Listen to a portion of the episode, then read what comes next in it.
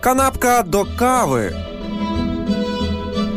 Подкаст для тих, хто знає смак незручних ситуацій.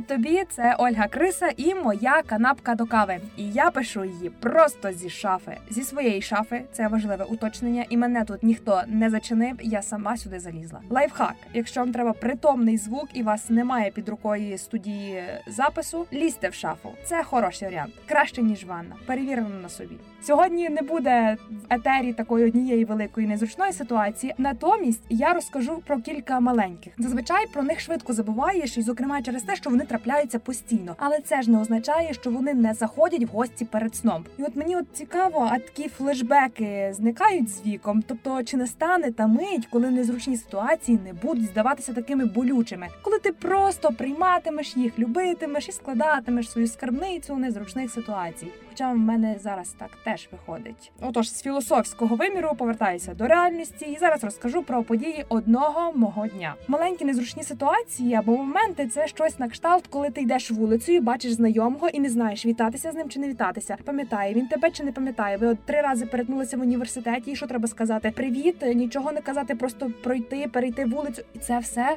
за 30 секунд. В кінцевому результаті я вітаюся з людиною, а людина робить квадратні очі і не розуміє, хто я. В цей момент я бігла в кафе, вирішила спробувати щось нове і прийшла в веганський заклад. І спочатку все йшло просто прекрасно. Чудесно, гарний інтер'єр, класне меню, приємні офіціанти, все клас. Так було до моменту замовлення кави. Вам яке молоко? питає таким вже втомленим тоном офіціантка. А я така: ой, та звичайний класичний варіант, будь ласка. І бачу, що втомленим тепер став і її погляд.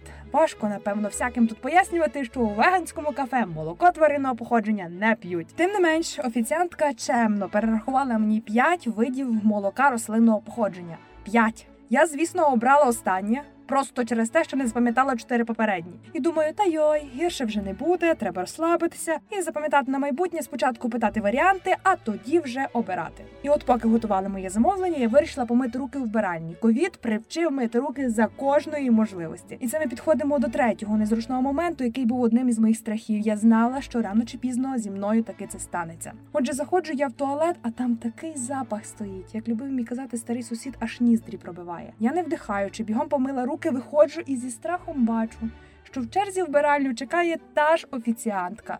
Вона заходить туди і вже півобертом кидає погляд на мене.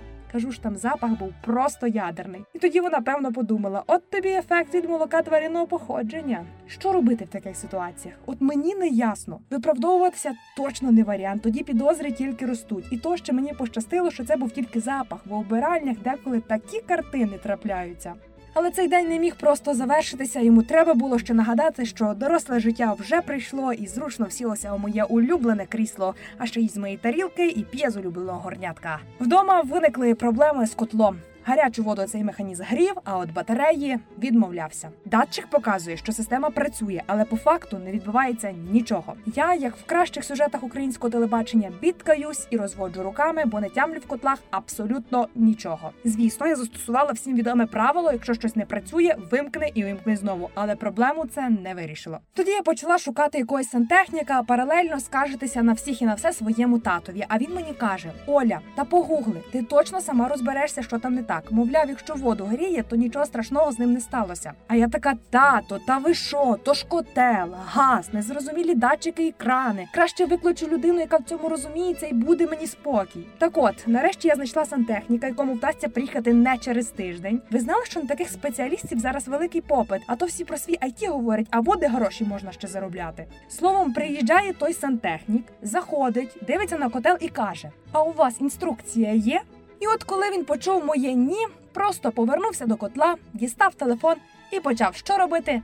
Правильно, гуглити інструкцію. І от через 5 хвилин сидимо ми за столом сантехніком і разом гуглимо, як зремонтувати мій котел. В якийсь момент він різко встає на ноги, йде до котла і починає натискати кнопки. І збоку це виглядає так, ніби я граю в гру, бо в цей момент просто в інструкції читаю кожен крок, який він робить. Там по пунктах все було розписано. Перше вимкніть, друге увімкніть, третє затисніть кнопку і так далі. Коротше, ремонтує він мій котел за інструкцією, потім радісно каже: то все. З вас 500 гривень і ще 100 за виклик.